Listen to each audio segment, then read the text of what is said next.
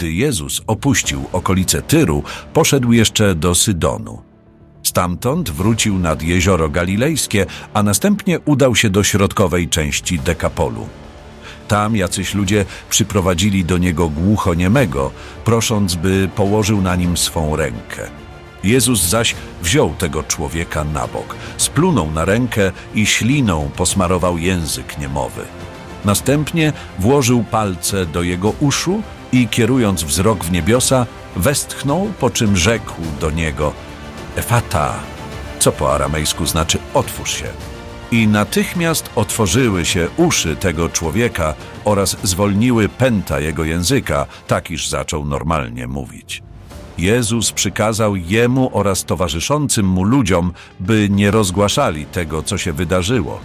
Lecz im silniej nalegał, oni tym bardziej rozgłaszali, co się wydarzyło. Z niezwykłym ożywieniem wszędzie powtarzali: On czyni samo dobro, sprawia, że głusi odzyskują słuch, a niemym powraca mowa.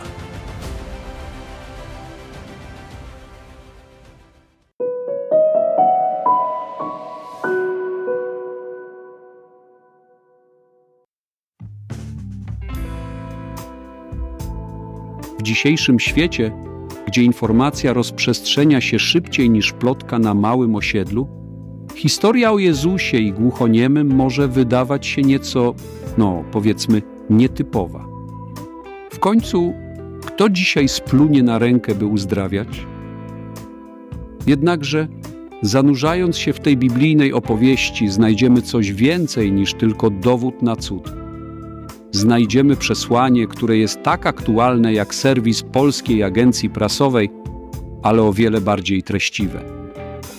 Zacznijmy od początku. Gdy Jezus opuszcza okolice Tyru, nie udaje się od razu do docelowego miejsca podróży. Mesjasz decyduje się na małą objazdówkę przez Sydon, wraca nad jezioro galilejskie, by w końcu trafić do pogańskiego Dekapolu. To jakby z Krakowa jechać do Warszawy przez Wrocław. Nie najkrótsza droga, prawda? Ale w podróży Jezusa nie chodziło o to, by oszczędzać czas. Chodziło o to, by spotykać ludzi tam, gdzie są. W tym leży pierwsza lekcja dla nas. Boża droga nie zawsze jest najprostsza, ale zawsze prowadzi do celu. Następnie, gdy ludzie przyprowadzają do Niego głuchoniemego, Jezus nie robi wielkiego show. Nie wygłasza długich kazań ani nie organizuje publicznego spektaklu. Zamiast tego zabiera człowieka na bok. W tym osobistym, intymnym momencie Jezus spluwa na rękę i dotyka języka niemego. Dla współczesnego człowieka to może brzmieć, no cóż, obrzydliwie. Ale zatrzymajmy się na chwilę. Czy w naszym życiu nie mamy czasem do czynienia z rzeczami, które wydają się nieprzyjemne, ale są niezbędne do uzdrowienia? Efata, czyli otwórz się. To słowo, które Jezus wypowiada, jest potężnym wezwaniem nie tylko dla ówczesnego głuchoniemego. To apel do nas wszystkich. Otwórzmy nasze uszy, by słyszeć potrzeby innych. Otwórzmy nasze usta, by mówić słowa prawdy i otuchy, a nie plotki i krytykę. W dzisiejszym świecie, pełnym hałasu i chaosu, być może potrzebujemy tego efata bardziej niż kiedykolwiek.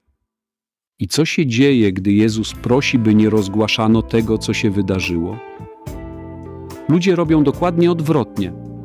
Cóż, niektóre rzeczy nigdy się nie zmieniają.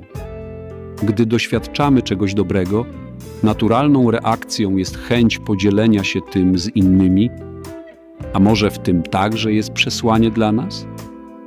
Nawet jeśli Jezus prosił o ciszę, dobroć i miłość, które rozprzestrzeniają się poprzez dobre uczynki, są zbyt wielkie, by zatrzymać je dla siebie. Zastanówmy się, co ta historia mówi o naszej współczesności. To jest nie tylko opowieść o manifestacji Bożej mocy. W świecie, gdzie dominuje pogoń za sensacją i nowością, historia o Jezusie, który uzdrawia w ciszy i skromności, przypomina nam, że prawdziwa moc nie leży w spektaklu, ale w prostocie autentycznych, ludzkich gestów. Tak więc, gdy świat krzyczy, pamiętajmy o sile cichego efata. Niech to właśnie będzie nasze przesłanie. W czasach, gdy każdy chce być słyszany, być może najbardziej rewolucyjnym aktem jest nauczyć się słuchać. A kiedy to zrozumiemy, odkryjemy, że nie potrzebujemy technologicznych cudów, aby zmieniać świat. Potrzebujemy tylko otwartych serc, uszu, a także powściągliwego języka. Niech nam w tym Bóg błogosławi. Amen.